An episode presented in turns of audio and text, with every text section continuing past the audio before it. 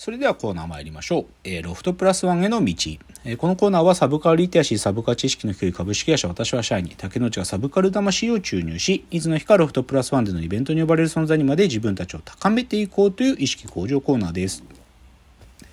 じゃあ今日のテーマいきます。今日のテーマ。インテリ同士の議論の正体。来週 AI スペシャル回予習編。まああのさあのーはい、最近この5回に1回ずつあの大学の講義の準備みたいな形にしてたんでで来週240回で、はい、まあ、この10回に1回の久しぶりにねなんていうかピュア AI スペシャル回をやろうかなみたいな感じなんよ。うん、でまあそのなんか前振り的なおしゃべり会っつうのは今日で。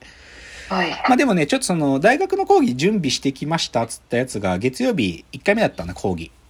うん、やってきた。で、まあちょっとね、1回目ね、正直ね、僕がかかりすぎちゃってたかもしんない。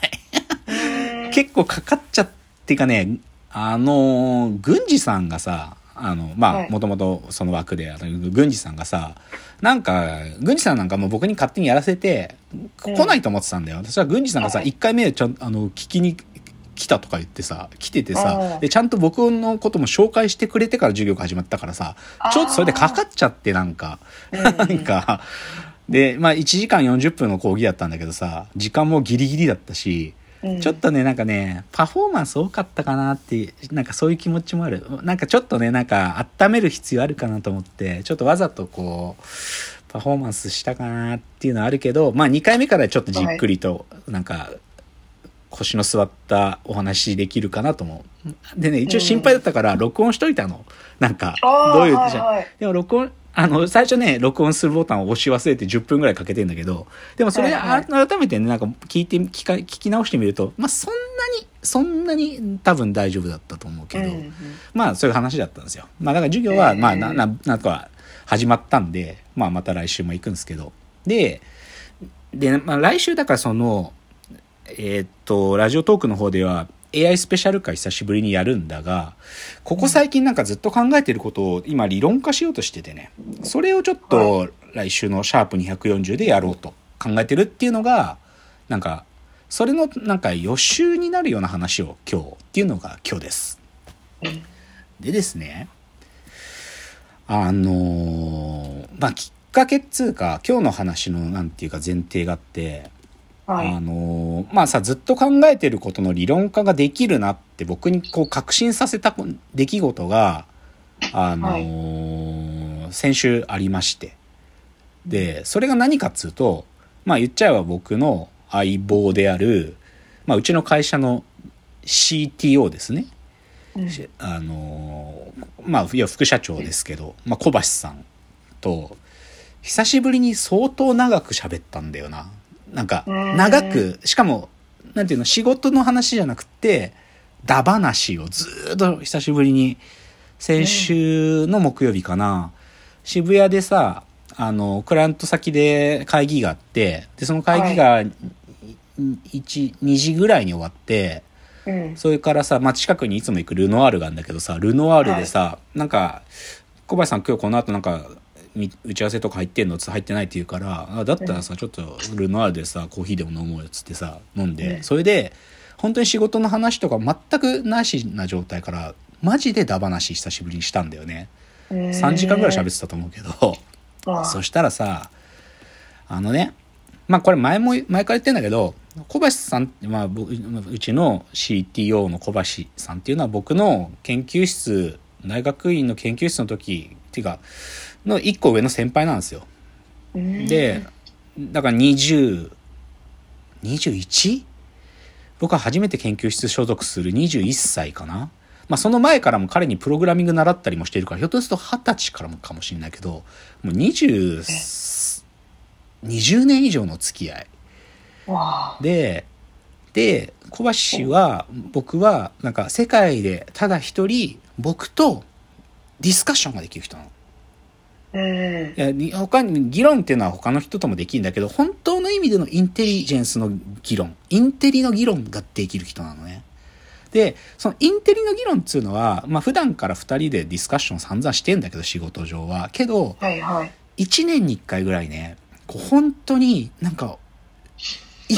生き切るディスカッションっていうのかな、なんか、思ってもいなかったところに行っちゃう議論っていうのがあるんだよね。で、それが先週ちょっとあって、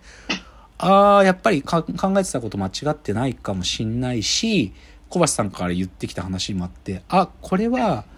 このこと考えていけば、なんか一個の理論が作れる。しかも自分たちが今まで考えてきたこととか、なんか、もっと言えば、今自分たちは科学者だとしたら、どういう立ち位置の主張ができるかってことにかなり接近したんだよ。なんか先週木曜日。だからそれをね、少し今日、なんか、ちょっと振り返るっていうか、なんかこんな話をするんだっていうのをなんかよ、ん？なんかね、予習として、それ理論としてしっかりまとめるのは来週ですよ。今それマジで僕のメインタスクなんで、それやるんだけど、どっちかというと今日はこの、インテリの議論とは何かってことをちょっと、なんか、いちゃんと、なんか喋りたいの。はい。で、あのね、ま、こここね、多分多くの人が勘違いしてるんだと思うんだけど、本当のインテリジェンスのディスカッションってどういうことを目指しているかっていうとね、うん。まあ二人、まあ別に二人である必要はないんで、三人だったら三人なんだけど、その、はい まあ仮に二人だとしたら、二人でおしゃべりしたらね、自分だけで考えてるだけじゃ絶対いけない場所ってあるわけ。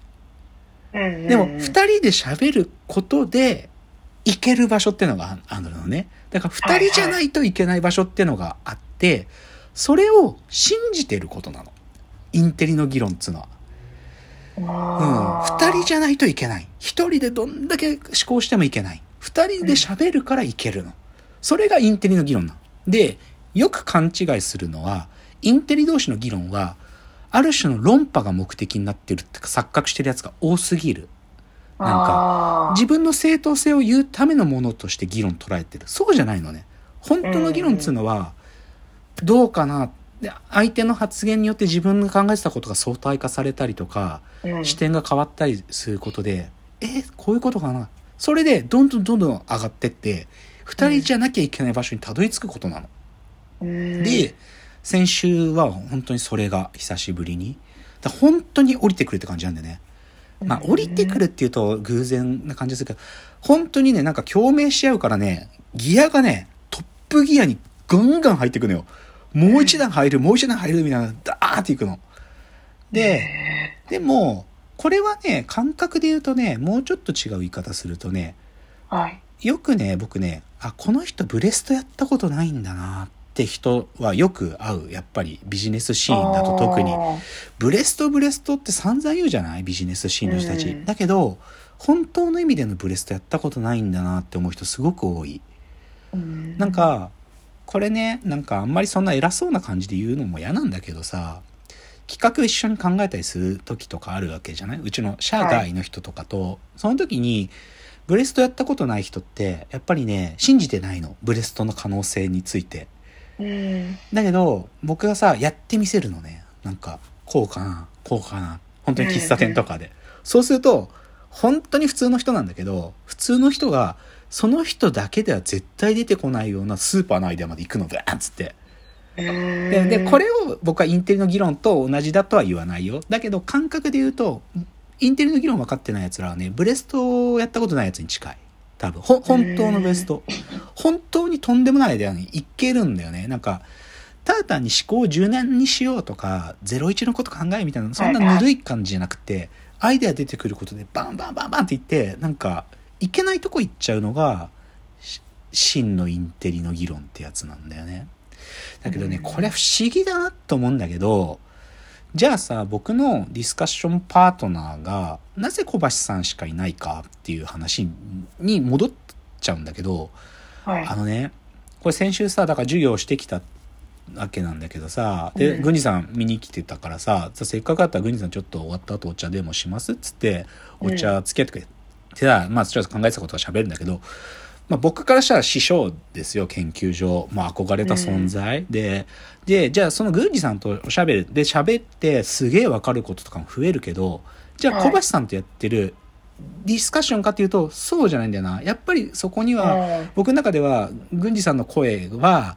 ある程度、やっぱり師匠の声だからさ、うん、なんか、で、僕は師匠に対して、僕はちょっとこういうこと考えてんだっていうことを言うことはあるけど、やっぱりそこまでこうグーって上がっていくっていうのは、郡司さん